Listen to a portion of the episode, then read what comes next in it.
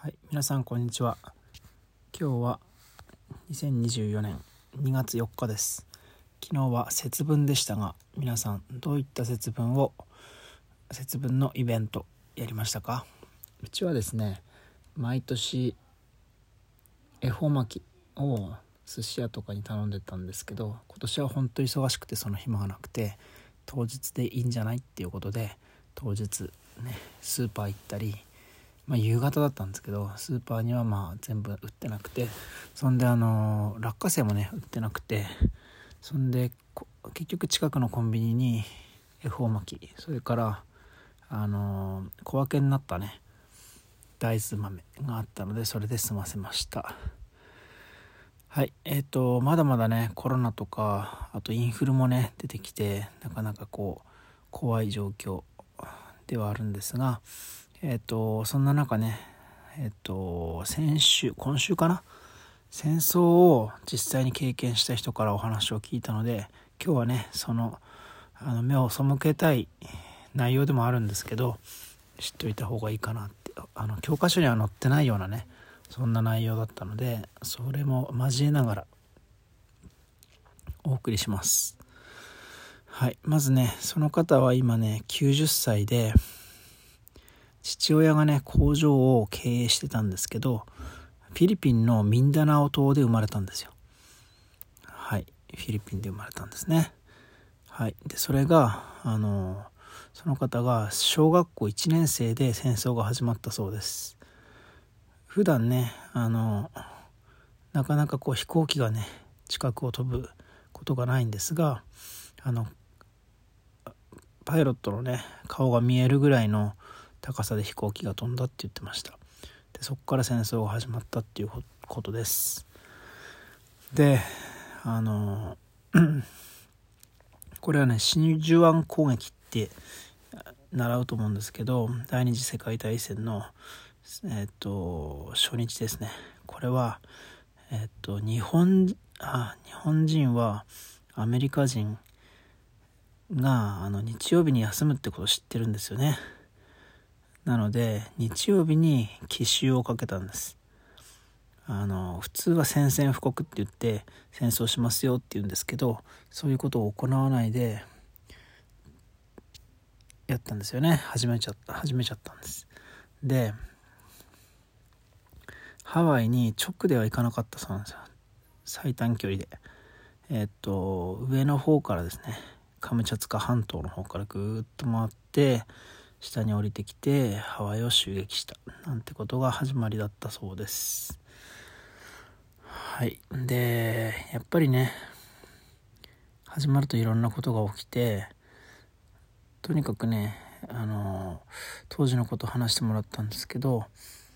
まずね人に食べさせる食料がやっぱり一番大事なので、動物園の動物は殺処分されたそうなんですよ。やっぱり一日に大量に食べるじゃないですか。でそういう話も結構リアルでしたね。あと急に始まったので、その方は近所の子は帰れたそうなんですけど、すぐにそのまま2週間学校に泊まったそうですね。でフィリピンでもすごく寒くて、あとちょっとね病んじゃう人もいたそうなんですよね。狂って叫び回る、夜とかね叫ぶみたいなね、そういう人がいてちょっと怖かったって言ってました。でその方がなんで勉強するのっていう話なんですけど、やっぱりね真実を見極める必要がある、あとは失敗をね繰り返さないためっていうことでね言ってました。その方はちょっと分かりやすいように、こたつで寝て風邪をひくのをどうしても僕は繰り返しちゃうんだよねなんて言ってましたけども、なんていうんですかね、人間はやっぱり失敗する生き物なんですけど、失敗しないで成功したらもう最高じゃないですか。なのでそのために過去を勉強するんだなんてことを話してました。例えばフィリピンにいてね、今日は何人殺したなんていう風に報道されるそうなんですけど、なんかねこうカウントしてったんですって、頭いい人がね。そしたらフィリピンの人口を超えてたっていうね、そういう笑い話もあるぐらい報道が本当に本当かどうかなんかもうちょっとね嘘を 見極めるなんて、そういうのもやっぱり頭の良し悪しだって言ってましたで今までね仲良くしてたフィリピン人が急にね殺戮相手になるっていうことで、本当にね最悪の状況だったそうですで穴をね埋めさせて、そこに銃殺して墓穴を掘るってやつですよね。そういうことをさせるのを見たりとか、あとやっぱり英語の先生だった、ね、その方のこともやっぱりね急に敵になってまあ殺しちゃったのかもしれないですね。そういったことも話してました。で実際ね日本兵とアメリカ兵の装備を見ると断然アメリカの銃の方が優れてるし、飛行機の方がやっぱりね優秀だっていうふうに分かったので、本当に負けるっていうのは子供心に分かったそうですね。で負けるって言葉は言っちゃダメなんだそうです。あとは天皇陛下っていうふうに当時ね口にする場合は必ず気をつけをして、その状態で言わなくちゃならない、生きた神様だっていうふうに教わったそうです。で教室ではね質問はしちゃダメなんだそうですね。全部先生が言ったことを聞いてはいはいって言ってるだけでしたね。でその方は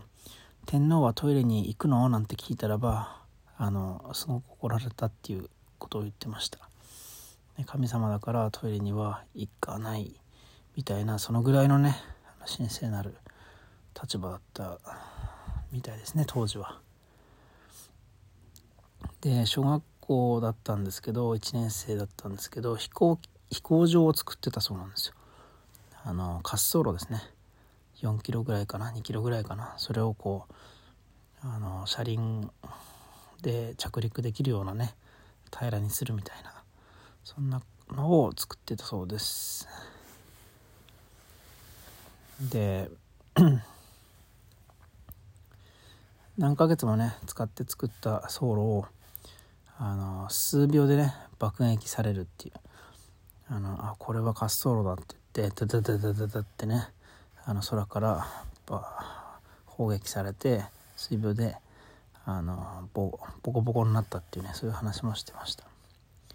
あとやっぱり燃料とかね武器庫を狙うそうですね。やっぱり戦わせないような感じで。でもうこれはダメだって言ってね海の方に移動したそうなんですよね。で海に行くのに4日間かかったそうなんですけど、ジャングルをね通っていくんですって。で昼は隠れているんですよ。ジャングルだとやっぱ日陰になるので、空から見えないってことでねジャングルに潜んでいる。そしてやっぱり一番嫌なのは昼だって言ってましたね。ぬかるんでて膝ぐらいまで沈んじゃうので、昼にね座れるのが嫌だっていうふうに言ってました。であとはもうほんとダメだって時に芋を盗んでね生き延びたり、あとは同行してるねお医者さんもいたそうなんですけど、その人に薬をもらったりねなんだりをしたそうです。で最近飛行機が飛ばないなっていうことで、もしかしたら負けちゃったのかなとかね終わったのかななんていうふうに思って、そして結局アメリカ軍にね降伏したそうです。でアメリカは敵だっていうふうにね思ってたので、女性は全員ね坊主にしたそうなんですよね。暴行されないように、男みたいな格好でボロボロの服で投降したそうです。で投降してからはトラックで移動して、その時にね石を投げられたそうなんですよ。フィリピン人にね、フィリピン人を大量にね虐殺しなくちゃなんなかったので、そんなことを言ってました。で、アメリカ軍のね基地に行ってみると、テントがね何百もあるんですって。すごい。そして快適だって言ってました。食事もしっかりしているし、缶詰なんかね手与えられるそうなんですけど、肉とか魚とかね、魚はないかな、そういうねおかずもあったので喜んでたって、嬉しかったって言ってました。ただ事件があって、フィリピン人がソーマンっていうね現地のめっちゃうまいスイーツですね、それを売りに来たんですって。で日本人がフィリピンも最後だしって言って身につけたね装飾品とかと、お金もあったのかな、そういうのと交換したそうなんですけど、なんとそこにね毒が入ってて、結局ね仕返しをそれで受けたなんていうことで、日本に帰る直前に、ね、何人か死んじゃったって言ってました。で、日本に帰る前にね自分の家に戻りたい、一度寄りたいなんてことで帰った人もいたそうなんですけど、帰る途中でねやっぱりフィリピン人にやられちゃったそうです。で、船に帰るときはやっぱりね船の中で病気になっちゃう人もいて、でその人は毛布にくるんでね水槽っていうんですかね、海にこう沈めるというか、そういったことをしたそうです。で、広島の宇品港っていうところがあるそうなんですけど、そこに着いた時にどの家族もね父親は残って片付けをさせられてて、結局船で戻ってきたのは先に子供とか お母さんとかだったそうなんですよね。で、日本の軍人が荷物を漁るそうなんですよ。だからそれがちょっとひどいって言ってましたね。金目のものはないかとかね、そういったものを本当に私欲ですよね。私欲のままにそういったことを知ってたそうです。あと帰りの電車、東北の方まで帰ってきたんですけど、その途中でやっぱり原爆の跡を見たっていうことを言ってました。で、汽車の乗り換えで結構ね迷子が出たそうなんですよね。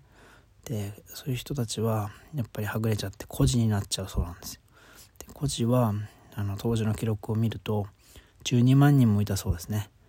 もう盗みをしたりすりをしたりね、そんなことをしてなんとか生き延びてたようなことを言ってました。これってホタルの墓でもねそんなシーンがあったかなと思います。あとね、小さい子にかわいそうだってね恵んであげたりすると、それを大きい子がね奪っちゃったりするそうなんですよ。で、そういうふうに孤児の中でもなんていうかね本当に争いがあって、ちっちゃい子が弟だったりすると、お前がもらったら先に口に入れちまえって言って入れるように言われて、そんでそれをね後で口から出してお兄ちゃんと食べるみたいなね、そんな本当に今では信じられないようなね、そんなこともしてたそうです。はい。で、その方はしばらくね海沿いに住んで塩を売って生計を立てたって言ってましたね。はい。で、貧乏だったので、まず小学校5年の勉強終わってなかったので、小学校5年を2回やったって言ってましたね。で、高校も貧乏で行けないってことだったんですけど、中学校の先生が絶対行きなさいっていうことで結局行ってね、そしてその人は立派にね先生になったそうなんですよ。はい。でね、宮沢賢治の話を最後にしてくれました。戦争は大変な子供たちを作る、ね、子供たちにとってね戦争は絶対にしちゃいけないっていうことを言ってくれました。なんか手元にねメモしたものを見ながら喋ったので話が前後したりね、そのおじいちゃんもね話前後あっち行ったりこっち行ったりなんてことでしてたので、なんか急にね動物園の話が入ってきたりしたんですけども、